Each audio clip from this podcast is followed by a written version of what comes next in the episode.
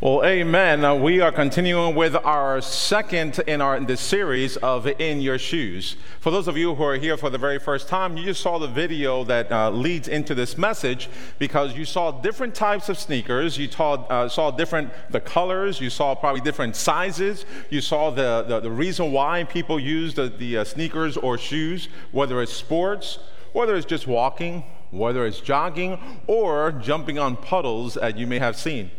And so last week I talked about, even for my son and I, we had, uh, I, I purchased, was a gift of these uh, uh, sneakers on there. And uh, these are not Jordans. And if I had an opportunity, you, you see the, the, the, the similarities and stuff, but if I put on the wrong one, you probably don't see it this way, but can you tell this way? Oh, yeah. And see, the, the, brand is the same, but the, definitely the shoe size is different because if I try to go into this shoe right here, I know that my toes will be and my feet will be going everywhere because it's loose. And if he tries, I don't think he's going to try anyway, if he tries to go into my shoe, big difference from a 17 to a 13 all right? And difference from 13 to a 17. But again, when we're looking at people's lives, sometimes it may look similar. It may look like, oh, it's the same, but no, in reality, it is different. It is based on the person's journey in life. And that's why we wanted to continue on with this message Last week we talked about how Aaron and Miriam uh, spoke against Moses, and Moses weren't aware of it, but God had heard it, and because they wanted to do, they wanted, in a sense, be in uh, Moses' shoes. They were complaining about why he married a Cushite woman, and because of that, they came and says, "Well, hasn't God also spoken to us also?" Hasn't God, you know, he's not, Moses is not the only one that he has spoken to. So when God, what, what took place was that Miriam uh, was leprous as white as snow, and then she had to be put away from the community, uh, put aside from the community, and the community had to hold up the progress of where they were going, where God was leading them because of the sin that had taken place. And it was seven days, the whole community waited until she was then allowed back into the, uh, the community of faith and continued on. And so today, what I want to do is continuing on with that in your shoes message. And I want to go into the spiritual side of things too, not just wanting somebody's position, but also in our responsibility of our spiritual lives. And so I want to go into today of a message uh, found, and I'm going to ask you to open up your Bibles to the book of Acts, chapter 19. And you're going to hear about the, this is where uh, uh, Paul was in a missionary journey of his own, one of them anyway. I believe it was his third one. And we're going to find ourselves where people wanted to be like him. They wanted to do what he was doing and not realizing that it was God who provided, and Paul was just being obedient to the, the Lord. So, on chapter 19, beginning on verse 8, the Bible says this Then Paul went to the synagogue and preached boldly for the next three months, arguing persuasively about the kingdom of God. Let me pause there. Why was he speaking about the kingdom of God? It may have been phrased this way to demonstrate that Paul's message was a continuation of and no different than Jesus' message that was all about also the kingdom of God. That was central to Jesus' preaching, and he wanted, and Paul wanted to make sure that he continued to preach boldly about the kingdom of God. And he wanted to share and the, really be bold about his preaching uh, for the Greeks and the Jews in the areas because as he went about his travels, Paul often met strong resistance from the people. And then, uh, given his past experiences, anytime he preached to them, it needed to be boldly because he knew what was to come or might happen. You know, Luke uh, says that Paul preached boldly. Paul also uses that word to describe his preaching and explains why in 1 Thessalonians chapter 2 verse 2 where the scriptures say this You know how badly we have been treated at Philippi just before we came to you and how much we suffered there Yet our God gave us the courage to declare his good news to you boldly in spite of great opposition. You see, Philippi was where Paul and Silas were severely beaten. and then thrown into jail. Eventually, they converted the jailer and were released. But it was the kind of reaction of his preaching that makes it bold enough when he goes on to the next town and continues to preach the same message. Just because he receives opposition doesn't mean that he's going to change his message. The message was about the kingdom of God. And so, speculating, it's possible that the people resisted the message of the Messiah and freed them from their sins and not the Romans. Let's continue on with verse 9. Verse 9 says, But some became stubborn, rejecting his message and publicly speaking against the way. So Paul left the synagogue and took the believers with him. Then he held daily discussions at the lecture hall of Tyrannus now, this went on for the next two years, so that people throughout the province of Asia, both Jews and Greeks, heard the word of the Lord. You know, it's interesting when you think about our days where people uh, say, well, why, how could it be that people are rejecting the message of Christ? Well, if it's the same way that it was back then, it is still same true today. There are still people who resist the message. You know, uh, in verse 11, when it says, God gave Paul the power to perform unusual miracles. I love that. You see, last week we talked about how God was using Moses. And now here we are, we're seeing that God uh, uses Paul, and in this way, this fashion, it says on verse uh, 12, it says, when handkerchiefs and, and aprons that were merely, that merely touched his skin were placed on the sick people, they were healed of their diseases, and evil spirits were expelled. Man, that is, that's not a small miracle. That is not a subpar miracle. That is an unusual miracle that merely touching Paul's skin, the handkerchiefs or the aprons, and then placed on sick people, they were being healed and the demons were being expelled. Man, that, that, that, that's so awesome to know that was happening. And I'm pretty sure that other people were also seeing that. And they wanted to be in, they wanted to grab Paul's shoes. They wanted to be the one that if the apron or the handkerchief uh, uh, merely touched their skin, that other people would be healed. You see, they were looking at that, but they wanted to live in, in, in uh, Paul's shoes.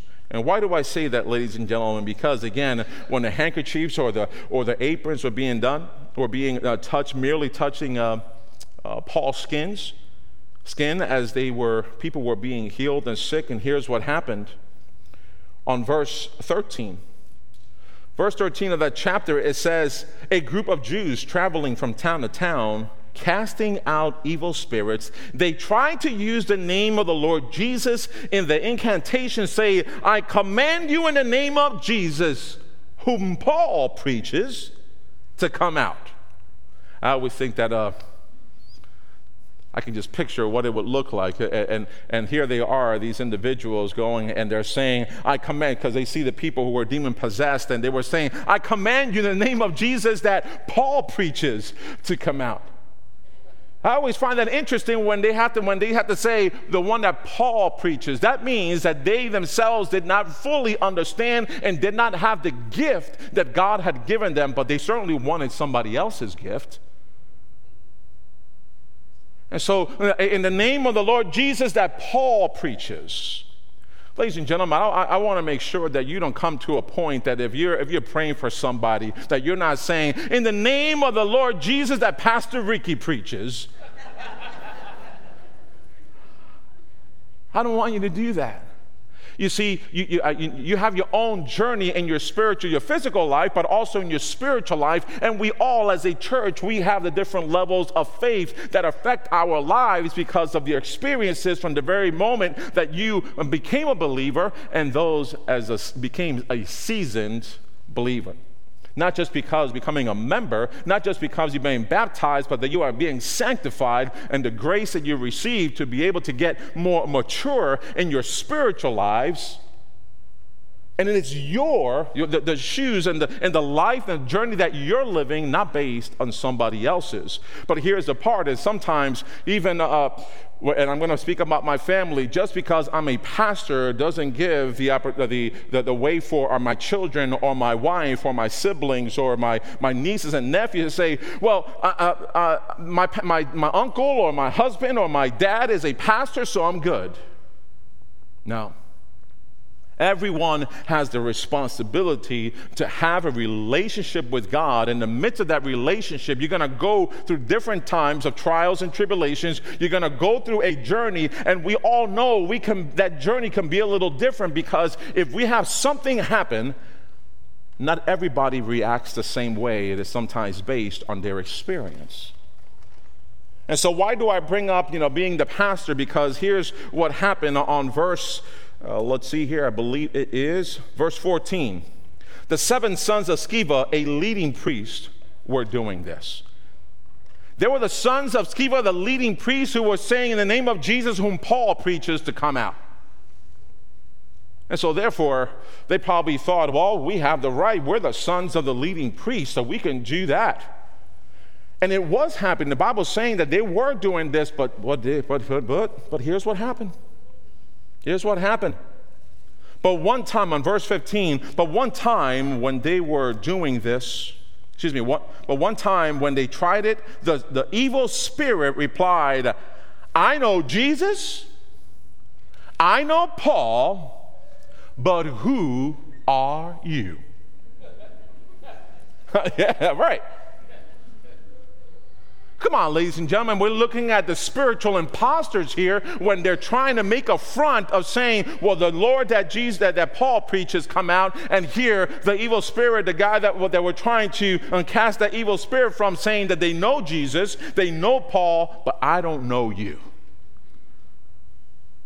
we have to be careful in our spiritual lives that we are not spiritual imposters ourselves, that we are comfortable, not, not, not just necessarily comfortable in our shoes, but saying, okay, this is the life that I'm living, and that God is going to guide me through this, but I can't continue living somebody else's life, even if they were more spiritual. I need to be where I am because my life is not going to be based on some, the way that somebody else lived unless you're looking at towards jesus but somebody else. We, we look at somebody else whether it's a parent whether it's another coworker or, or a stranger and saying man i want what they have. I want what they have. So you will probably do anything to make sure that you try to have that even when it's not your gift that god has given you. You know when you think about the greatness that and those sons of Sceva, when they saw Paul and the unusual miracles, they probably said, "Man, I, I, I want that. I want, you know, they, they want something great." And just like uh, in the 1990s, uh, they I remember a Gatorade commercial that had come out, and with Michael Jordan. And some of you know who Michael Jordan is, a basketball player, and it was like, "Like Mike, I want to be like Mike. I want to be, I want to be like Mike." You know, so. So I was like, yeah, you know, I got my Gatorade because I want to be like Mike. I got on that basketball court. Don't ask me how it went. the closest thing I got was like, ah, but I wasn't six feet in the ground, uh, above the ground. I think I don't think I can get three inches off the ground. You know, as as trying to dunk, there's no way that that happened. The closest thing I ever got to the greatness of Michael Jordan was purchasing his sneakers. That's all I got. But who are you trying to look uh, for? It's like, I want to be great. I want to, uh, I want to be like this person. And, and surely enough, I believe that the sons of Sceva wanted to do that with Paul because they saw the miraculous things, the un- unusual miracles that God was using Paul with. On verse 17, the story of what happened quickly spread, uh, spread quickly uh, all through uh, Ephesus to the Jews and Greeks alike, and a solemn fear descended on the city, and the name of the Lord Jesus was greatly honored. I love this, ladies and gentlemen. They didn't fear the person who beat them up.